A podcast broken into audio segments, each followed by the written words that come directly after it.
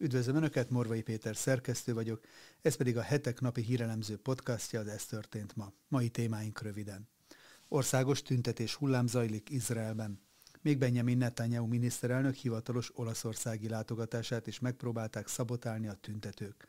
A hetek pénteken megjelenő számának címlap sztoria is ezzel a témával foglalkozik.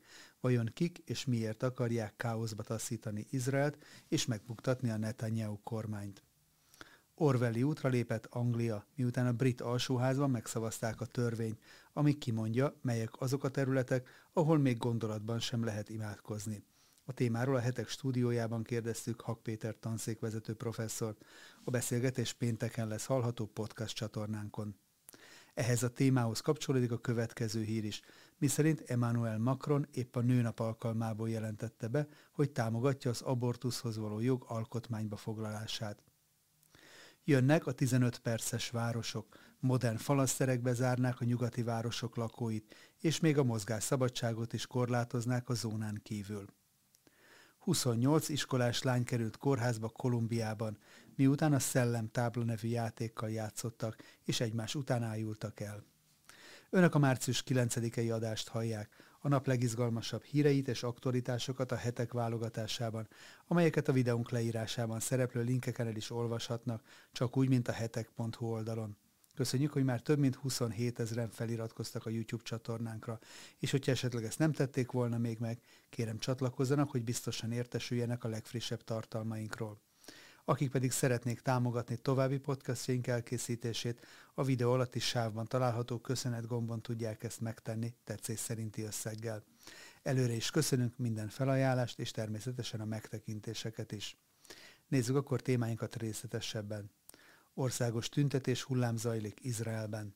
Még Benjamin Netanyahu miniszterelnök hivatalos olaszországi látogatását is megpróbálták szabotálni a tüntetők. Csütörtök reggel országszerte lezárták az utakat Izraelben annak a tüntetés hullámnak a részeként, ami a Netanyahu kormány igazságügyi reformcsomagja miatt indult el. Az országos szinten tapasztalható ellenállás részeként felvonulásokat, munkahelyi sztrájkhullámokat szerveztek, valamint a főútvonalakat is lezárták Izrael számos részén. Még a Ben Gurion repülőtér körül is lezárták az utakat, hogy ezzel nehezítsék Benjamin Netanyahu miniszterelnök Olaszországba tervezett repülőútját, ahol a tervek szerint háromnapos hivatalos látogatást tesz a kormányfő, és találkozik Giorgia Meloni olasz miniszterelnökkel is. De nem csak a szárazföldön, hanem a tengeren is próbálták akadályozni a forgalmat, például a hajfai kikötőben, azt hirdetve, hogy egy diktatúrában a tenger le van zárva. Jeruzsálemben pedig az aktivisták homokzsákokat és szöges drótokat helyeztek el a Kohelet Fórum irodáinak a bejáratánál, amely konzervatív agytrös szerepet vállalt a kormány igazságszolgáltatási reformjának előkészítésében. A csütörtöki akciósorozat a szülők és gyermekeik felvonulásával kezdődött, akik a saját iskoláiktól indultak el közösen, hogy országosan kijelölt központi helyeken találkozzanak az egyes intézményeket képviselő csoportokkal. Tízezrek vonultak utcára Tel Aviv környékén is, ahol azonban a tüntetőket a rendőrség megakadályozta abban, hogy eltorlaszolják az Ajalon autópályát. Jelenleg pedig úgy tűnik, hogy a demonstráció tovább gyűrűzik, és a vonatközlekedést is megakaszthatják, vagy korlátozhatják a tüntetők, valamint a helyi sajtó értesülései szerint újabb vezető kormányzati tisztviselők otthonai elé is kivonulhatnak. Korábban például Amir Ohana, a Knesset elnökének Tel Avivi rezidenciája elé mentek ki a demonstrálók. Orwelli útra lépett Anglia, miután a brit alsóházban megszavazták a törvényt, ami kimondja, melyek azok a területek, ahol még gondolatban sem lehet imádkozni. Isabel von Spruce két ízben is letartóztatták, amikor a rendőrök kérésére bevallotta, hogy magában imádkozik egy abortuszklinika előtt. Kísértetiesen idézi az 1984 utopisztikus világát a brit parlament napokban meghozott döntése, amely a gondolatban elmondott imát és büntethetővé tette az abortusz klinikák közvetlen közelében. Milyen ország az, ahol büntetést kell fizetnie az embernek azért, ha egy rendőr rajta kapja, hogy imádkozik? Az angol történelemben először bevezetésre került a gondolatbűn kategóriája. Büntethetővé váltak hívők milliói, ha bizonyos tiltott zónákban Istenre mentek gondolni. Törvény szankcionálja a néma imádságot angol utcákon és tereken, az abortuszklinikák közelében. Az ember élet kioltásának a joga mostantól fogva megelőzi az Istenhez való csendes kiáltás jogát. A brit parlamenti képviselők a héten elfogadták a törvényt, hogy úgynevezett pufferzónákat, vagyis cenzúrazónákat alakítsanak ki az abortusz létesítmények körül Angliában és Walesben. Az úgynevezett Public Order Bill, vagyis közrendvédelmi törvényjavaslat tízes cikkeje kriminalizálja az abortusz létesítményeken kívüli úgymond befolyásolás minden formáját, beleértve a csendes, azaz gondolatban elmondott imát is. Andrew Luer, brit képviselő a csendes imát és a konszenzuson alapuló beszélgetéseket a cenzúra övezetében lehetővé tevő módosítási javaslatot nyújtott be a törvényhez, de azt 116-299 arányban leszavazták a brit alsóházban míg az eredeti cikkely börtönbüntetéssel sújtotta volna az imádkozókat és a gondolatbűnözőket, a végleges verzióban már úgymond csak pénzbírság szerepelt, legalábbis egy első előfordulás esetén, de a visszaesőket 12 hónapig terjedő börtönnel fenyegetik. A szavazásra annak ellenére került sor, hogy a legutóbbi 2018-as kormányzati vizsgálat megállapította, miszerint a cenzúra zónák szükségtelen és aránytalan jogkorlátozást jelentenének, mivel a zaklatás a hatályos jogszabályok szerint már bűncselekménynek minősül, és az abortusz létesítményeken kívüli zaklatási esetek ritkák. Az életpárti aktivisták leggyakrabban imádkoznak vagy szórólapokat osztogatnak azoknak a nőknek, akik érdeklődnek az abortusz alternatívái iránt. A BBC 2022-es közvéleménykutatása szerint minden ötödik nő, aki abortuszra megy, akarata ellenére teszi ezt. A gondolatbűn törvény elfogadására egy nappal azután került sor, hogy Isabel von Spröss életpárti aktivistát másodjára tartóztatta le a brit rendőrség csendes gondolatban elmondott imája miatt egy birminghami abortuszklinika előtt. A rendőrtisztek megkérték Izabelt, hogy lépjen ki a klinika körüli zónából. Ő azonban világossá tette, hogy nem tiltakozik, és semmilyen tiltott tevékenységet nem végez a helyszínen. De ön imádkozik, ami védség, reagált a rendőrség. Izabel ekkor tisztázta, hogy a csendes, magában mondott imáról van szó. A rendőrséget a válasz nem hatotta meg, közölték vele, hogy az ima az ima, ami védség így is, úgy is. A nő nem értett ezzel egyet, mire őrizetbe vették. Az intézkedésre hat rendőr jelenlétében került sor, hat héttel azután, hogy Izabelt ugyanazon tevékenységgel kapcsolatban ártatlannak találta a Birminghami Magisztrátusi Bíróság. A nő ellen decemberben emeltek vádat, mivel néma észrevehetetlen imáit megfélemlítésnek minősítették.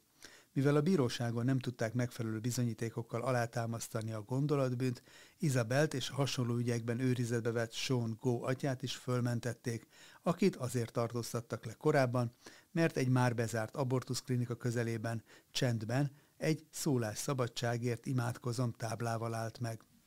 Egy megtört brit apát, Adam Smith Connort januárban viszont megbírságoltak, mert percekig csendben háttalált egy brit, abor- brit abortuszklinikának, és elmondott magában egy imát.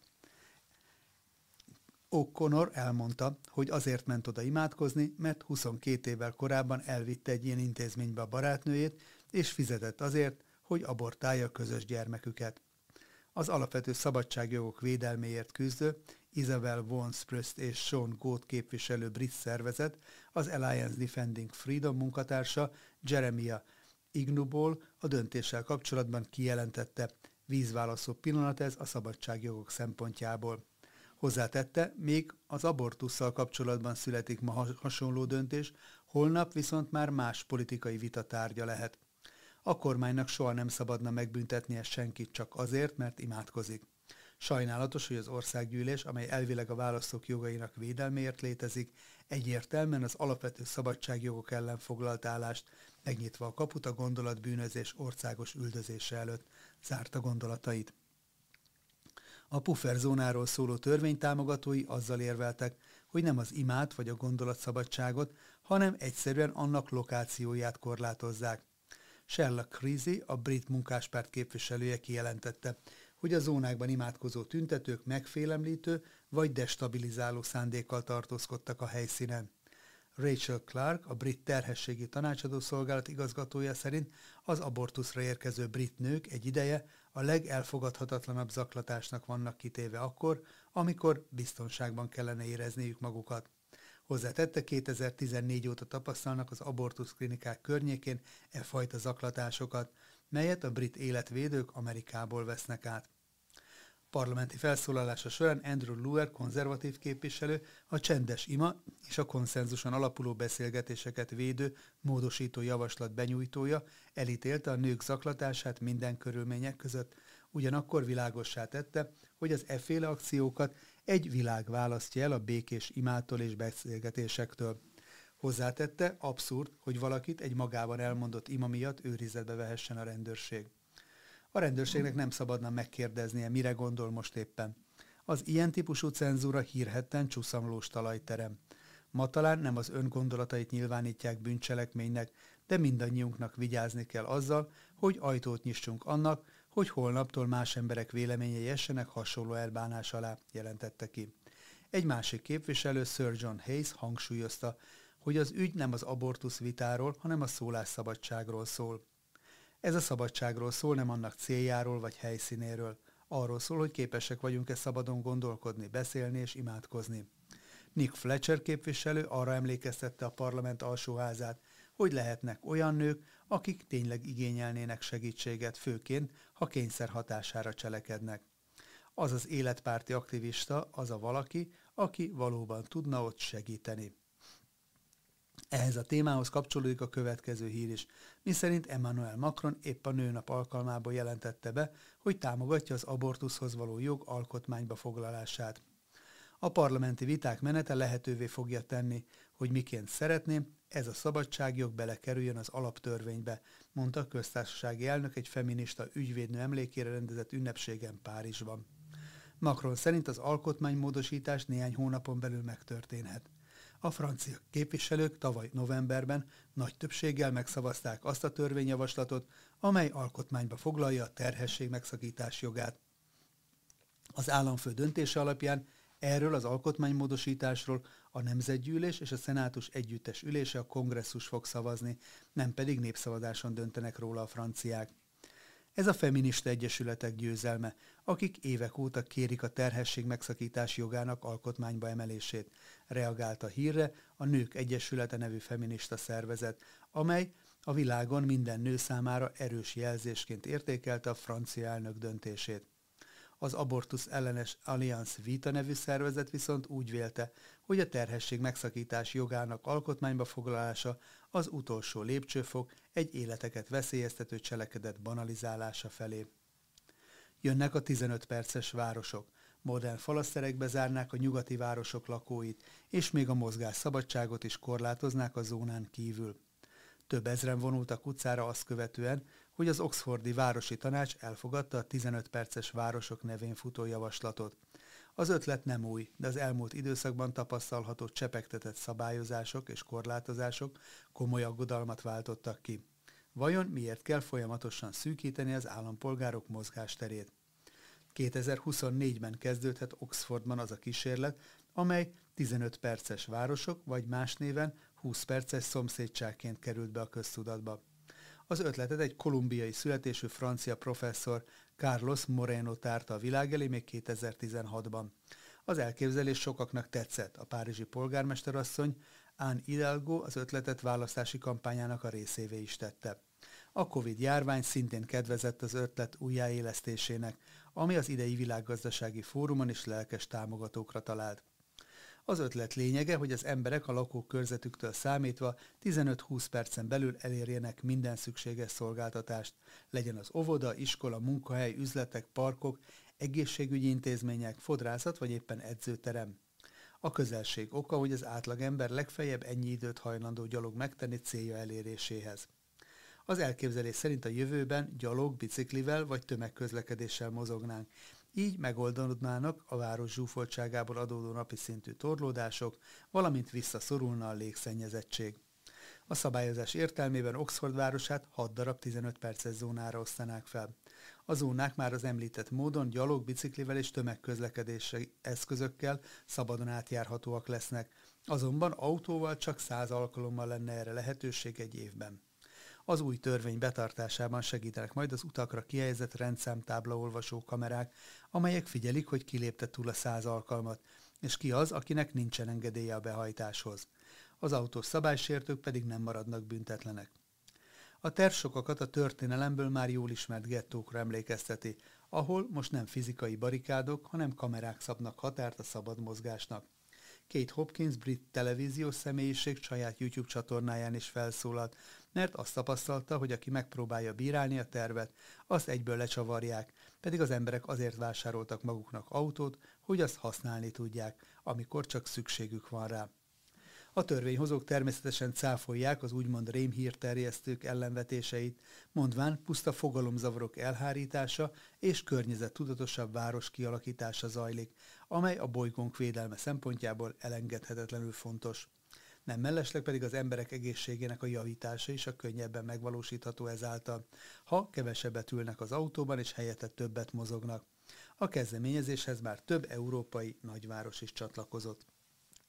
28 iskolás lány került kórházba Kolumbiában, miután a Szellemtábla nevű játékkal játszottak és egymás után ájultak el. Legalább 28 lány került kórházba, miután eszméletüket veszették az egyik kolumbiai iskolában. A tanulók állítólag az Ouija vagy Szellemtábla nevű játékkal játszottak, és azután jött a baj. Az iskola igazgatója és a tanárok a diákokkal együtt mentek be a kórházba. Az egyik anya, aki a kórházban dolgozik, a hír hallatán azt kérte a többi szülőtől, hogy járjanak utána, mi is történt az iskolában. A szülők tudomása szerint a diákok azután kezdték rosszul érezni magukat és szorongást tapasztalni, majd sorra, sorra elájulni, hogy a halottakkal való kapcsolatfelvételre szolgáló táblákkal, az új dzsával, vagyis beszélő táblákkal vagy szellemtáblákkal játszogattak. A kórházban dolgozó anyuka elmondta, hogy itt dolgozom az egyik kórházi egységben, és minden nap látom, hogy három-négy gyerek érkezik be ájulás után. Majd hozzátette, a gyermekeink mindig jól reggeliznek, és nem lehet azt mondani, hogy amiatt történik ez, mert nem esznek. Szerinte utána kell járni a különös eseteknek. A szellemtáblát az Egyesült Államokban ténykedő okkultisták találták fel, még 1886-ban. A játék kereskedelmi forgalomban 1890 körül jelent meg, és azóta is komoly népszerűségnek örvenderek a világ számos pontján. A tábla játékra némelyek a halottakkal való kommunikáció egyik eszközeként tekintenek. Hugo Torres, a dél-kolumbiai Pastóban működő Garelas oktatási intézmény vezetője elmondta, hogy összesen 28 diákról tud, akiknél szorongásos, pánikrohamszerű tünetek jelentkeztek. A jelentett esetek kapcsán egy sor olyan észrevétel érkezett a közösséghez, amelyek ahelyett, hogy segítették volna a helyzet megoldását, inkább zavart okoztak és nehezítették a munkánkat. Fogalmazott. Az iskola jelenleg is várja az orvosi tájékoztatást a diákok állapotát illetően. Ugyanakkor Torres közölte, hogy a kórházba került diákok közül kettőnek már voltak alapbetegségei. Nos, ennyi fér bele mai ajánlónkba. Morvai Pétert hallották az Ez történt ma mai adásában. Holnap is várom Önöket aktuális hírekkel, ajánlókkal, és hogyha szeretnének ezekről az új adásainkról biztosan értesülni, akkor kérem iratkozzanak fel a hetek YouTube csatornájára, ahogyan ezt már több mint 27 ezeren meg is tették, amit ezúton is nagyon köszönünk. A hetek online előfizetői pedig a lap teljes archívumát is elérik az aktuális lapszám mellett. Viszont hallásra szép napot és szép estét kívánok mindenkinek!